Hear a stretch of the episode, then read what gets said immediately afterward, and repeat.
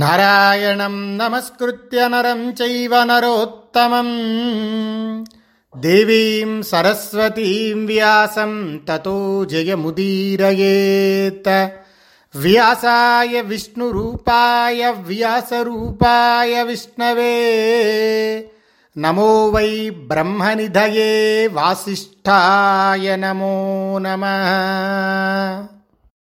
దదృశుస్తోరణాన్యత్ర హేమతాళమయాని చ దీప్తభాస్కరతుల్యాని ప్రదీప్తానీవ తేజసా సయజ్ఞస్తోరణైస్తైశ్చ గ్రహైర్దౌరివ సంబభౌ. ధర్మరాజు నిర్వహించే రాజసూయ యజ్ఞ మంటపంలో ఎన్నో బంగారు తోరణాలు కట్టారు. బంగారు తాళవాద్యాలున్నాయి. అవి అన్నీ ప్రకాశించే సూర్యుని వలె భాసించాయి. బంగారు తోరణాలతో కూడిన యజ్ఞవాటిక గ్రహాలతో కూడిన ఆకాశంలా భాసించింది. ఎన్నో శయ్యలు, ఆసనాలు, విహారాలు, ధన సమృద్ధమైన పాత్రలు, ఘటాలు, గంగాళాలు, చెంబులు అంతటా కనబడ్డాయి. విశేషమేమంటే ఆ పాత్రలన్నీ బంగారంతో చేసినవే. ఆ మహాయాగంలో వివిధ భోజన పదార్థాలు, రుచికరమైన భక్ష్యాలు, మధుర పానీయాలు బ్రాహ్మణులకు సదా రాజసేవకులు అందించేవారు.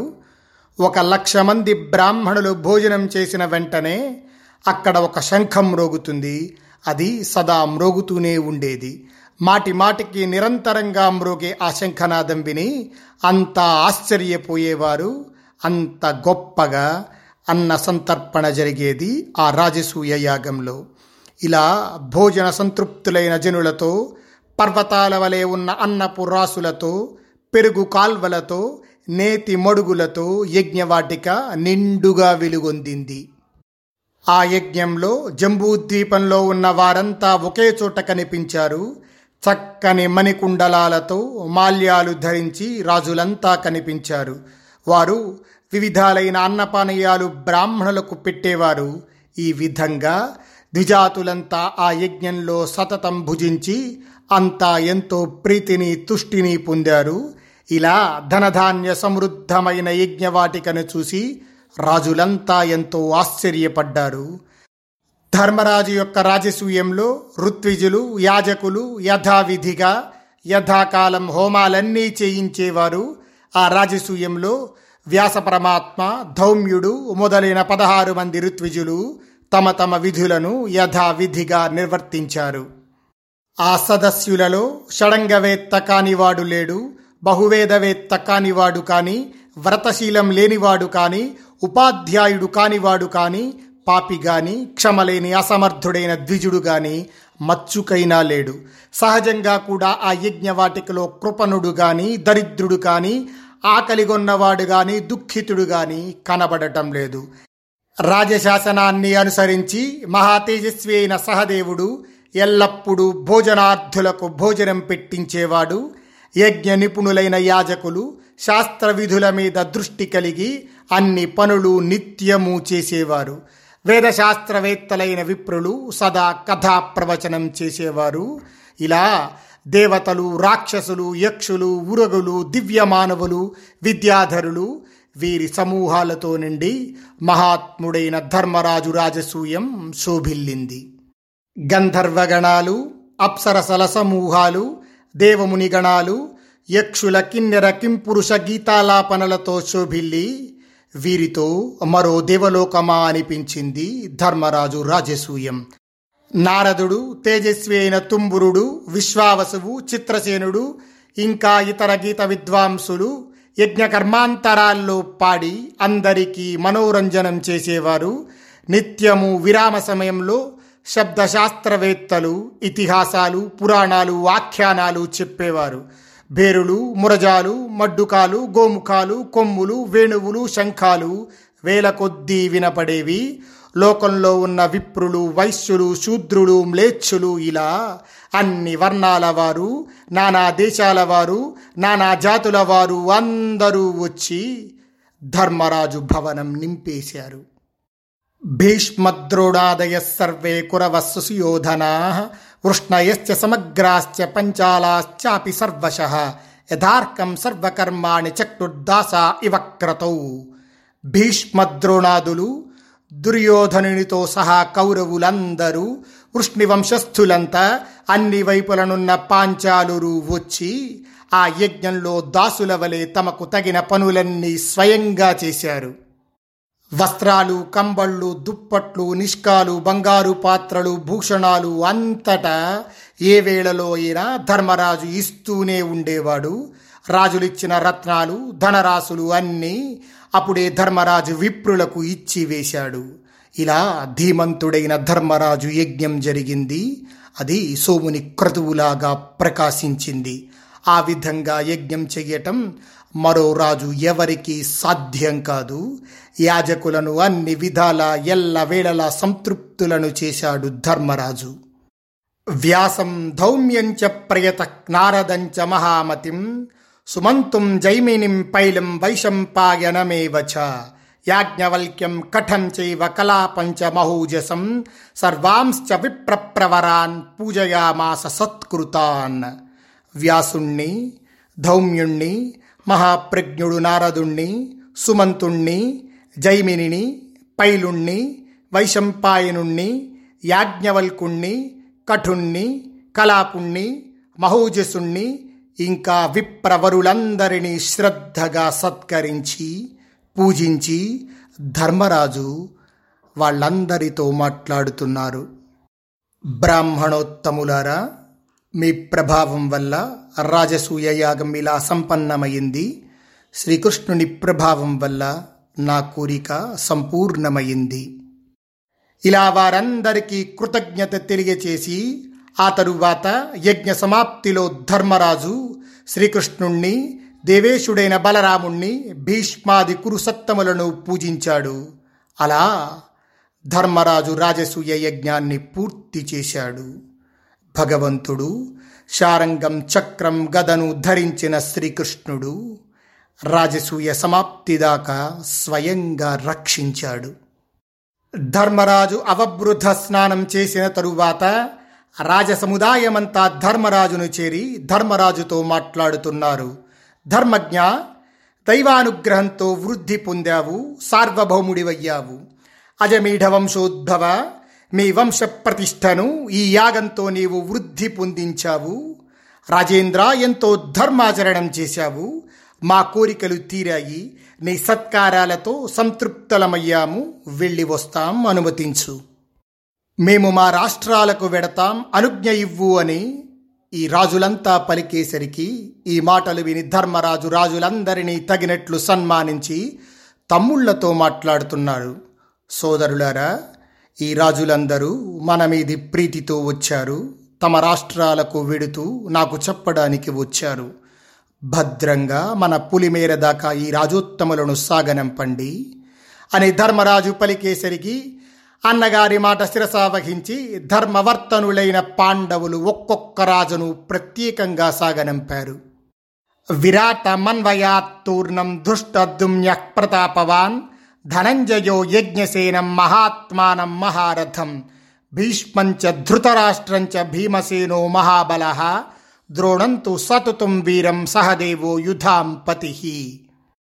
ప్రతాపశాలి అయిన ధృష్టద్యుమ్నుడు విరాటరాజుని అనుసరించి సాగనంపాడు. అర్జునుడు మహాత్ముడు, మహారథుడు అయిన ద్రుపద మహారాజుని సాగనంపాడు. మహాబలుడైన భీముడు భీష్ముణ్ణి, ధృతరాష్ట్రుణ్ణి సాగనంపాడు. ద్రోణుణ్ణి, అశ్వత్థామని సహదేవుడు సాగనంపాడు. నకులుడు పుత్రసహితుడైన శకునిని, ఉపపాండవులు అభిమన్యుడు మహారథులైన పర్వతీయరాజులని సాగనంపారు. అలాగే మిగిలిన రాజులందరినీ తనవారైన రాజులు సాగనంపారు. వేల కొద్దీ విప్రులంతా పూజితులై బయలుదేరారు. ఇలా రాజులు విప్రులు వెళ్ళిన తరువాత ప్రతాపశాలి కృష్ణుడు ధర్మరాజుతో మాట్లాడుతున్నారు. కురునందన, నీ అనుజ్ఞ కోరుతున్నాను. ద్వారకకు వెళ్ళి వస్తాను. దైవానుగ్రహంతో రాజసూయ యాగం చక్కగా చేశావు అని శ్రీకృష్ణ పరమాత్మ పలికేసరికి అప్పుడు ధర్మరాజు శ్రీకృష్ణునితో, కృష్ణ, నీ అనుగ్రహంతోనే ఈ రాజసూయం నాకు సంపన్నమైంది. నీ అనుగ్రహం వల్లనే రాజసముదాయమంతా వశమైంది. ఎన్నో కానుకలిచ్చి నన్ను సేవించారు. మహాత్మా, నిన్ను వెళ్ళవచ్చునని నేనెలా చెప్పగలను? నీవు లేకుండా ఎప్పుడైనా నాకు ప్రసన్నత కలుగుతుందా? కానీ కృష్ణ, నీవు తప్పక ద్వారకకు వెళ్ళాలి కదా అని ధర్మరాజు పలికాడు.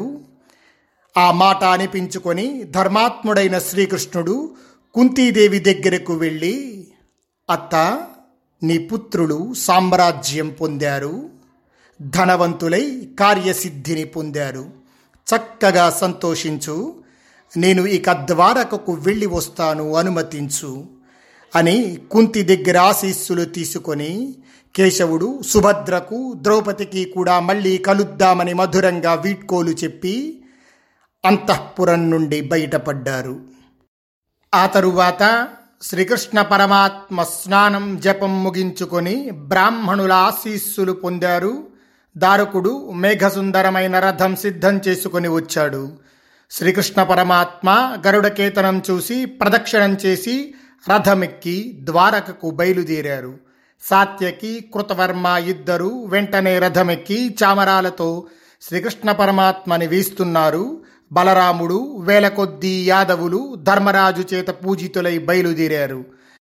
వెంటనే ధర్మరాజు సువర్ణ సింహాసనం విడిచి తమ్ముళ్లతో కాలినడకతో వాసుదేవుణ్ణి అనుసరించాడు. ఒక్క క్షణం రథం ఆపి శ్రీకృష్ణ పరమాత్మ ధర్మరాజుతో మాట్లాడుతున్నారు.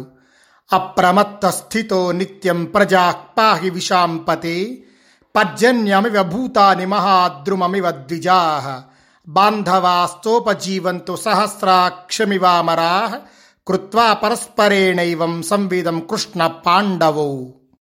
రాజా, అప్రమత్తుడవై నిత్యము నిలిచి ప్రజలను రక్షించు.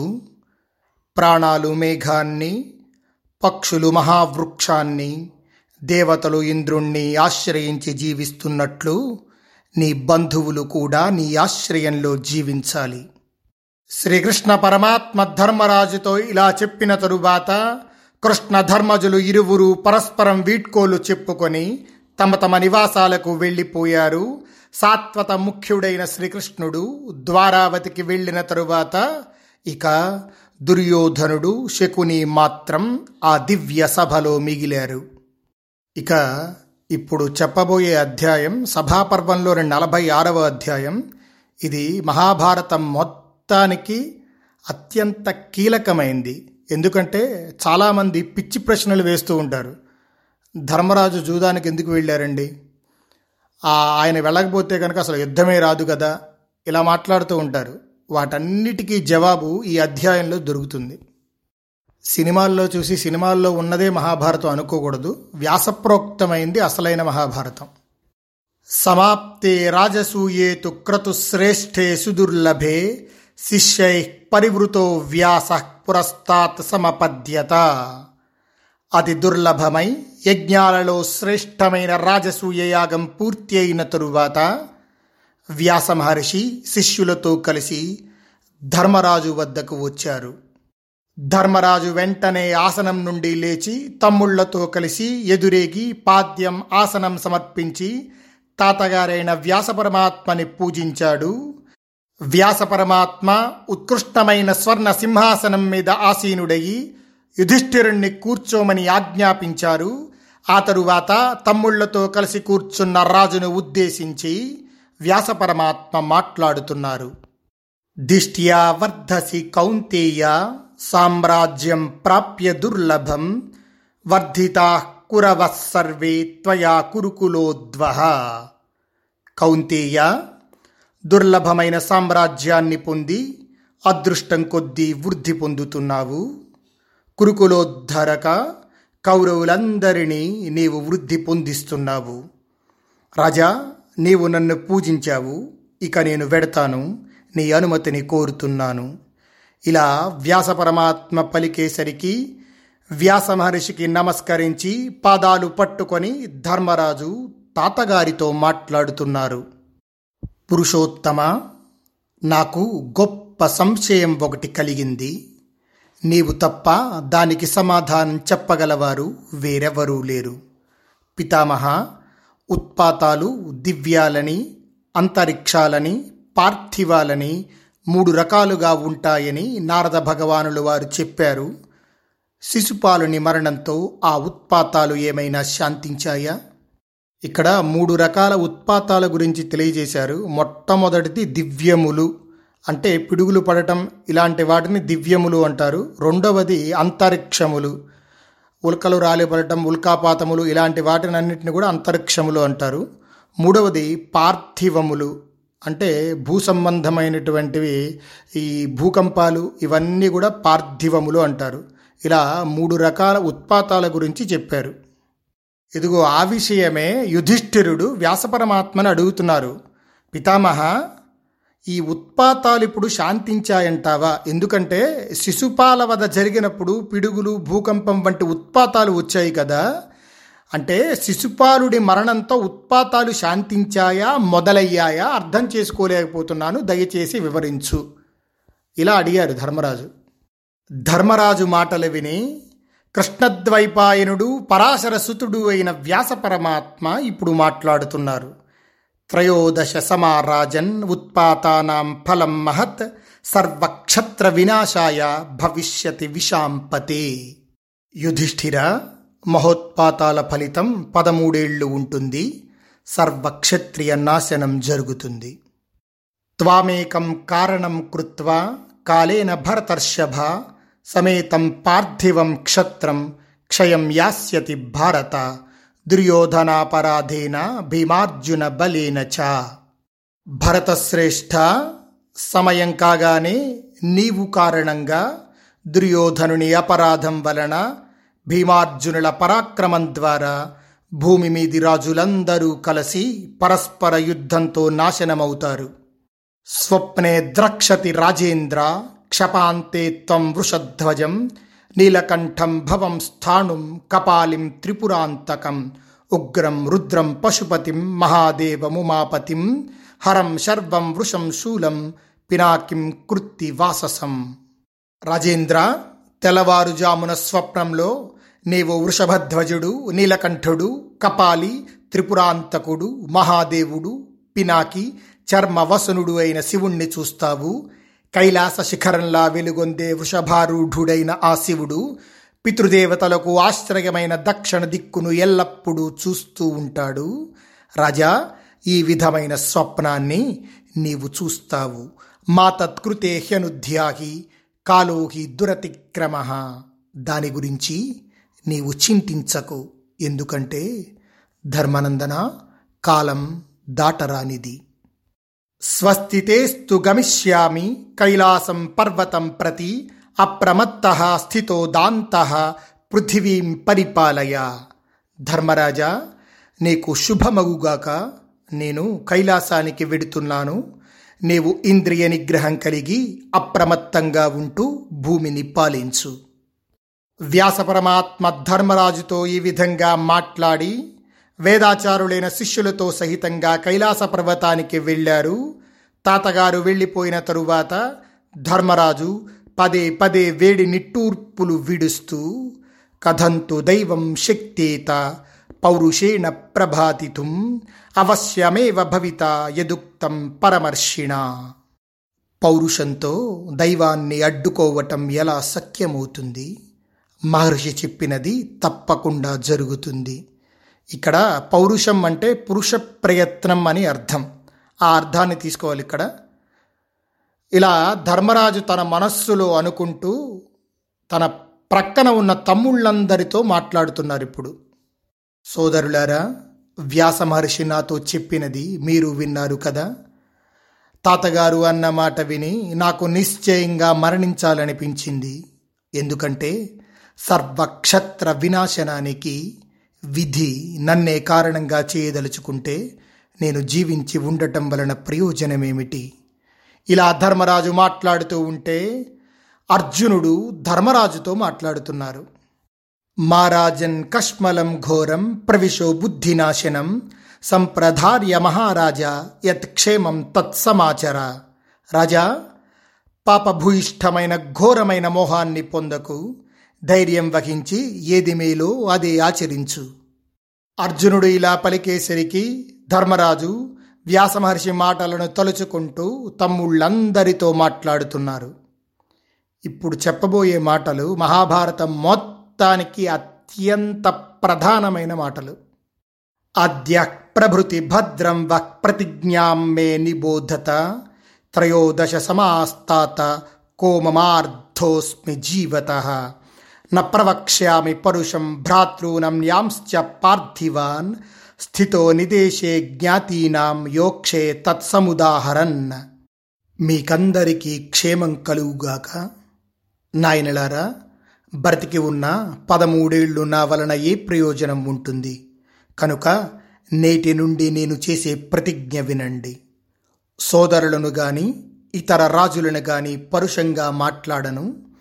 జ్ఞాతుల ఆజ్ఞను పాటిస్తూ వారు అడిగినవన్నీ ఇవ్వటంలో నిమగ్నమవుతాను. ఇలా ప్రవర్తిస్తున్న నాకు నా కుమారుల పట్ల ఇతరుల పట్ల భేదభావం రాకుండుగాక. లోకంలో విరోధానికి భేదమే మూలం కదా. నరశ్రేష్ఠులారా, వైరభావాన్ని దూరంగా ఉంచుతూ అందరికీ ప్రియాన్నే ఆచరిస్తూ ఉంటే నాకు లోకంలో నింద కలుగదు. ఇలా ధర్మరాజు పలికేసరికి తమ అన్నగారి మాట విని పాండవులందరూ అతనికి మేలు చేయటంలో తత్పరులై అతనిని అనుసరించసాగారు. తమ్ముళ్లతో కలిసి ధర్మరాజు సభలో ఇలా ప్రతిజ్ఞ చేసి దేవతలకు పితరులకు యథావిధిగా తర్పణాలు చేశాడు. ఇక్కడ మనం ఒకటి గమనించాలి. జ్ఞాతుల ఆజ్ఞను పాటించటం అనేది ధర్మరాజు తనంతట తాను తీసుకున్న సత్య ప్రతిజ్ఞ. ఇది ఎందుకు మీకు గుర్తు చేస్తున్నానంటే, తర్వాత జరగబోయే కపట ద్యూతానికి ధర్మరాజు ఎందుకు వెళ్ళాడు అని చాలామంది అనుకుంటారు కదా. దానికి జవాబు ఇక్కడ వ్యాస పరమాత్మ అందించారు. రాజులందరూ వెళ్ళిపోయిన తరువాత దుర్యోధనుడు, సుబలసుతుడైన శకుని ఇద్దరూ రమణీయమైన ఆ సభలోనే ఉండిపోయారు. స్వస్తి ప్రజాభ్యః పరిపాలయంతాం న్యాయేన మార్గేణ మహీం మహీషాః గోబ్రాహ్మణేభ్యః శుభమస్తు నిత్యం లోకాః సమస్తాః సుఖినో భవంతు.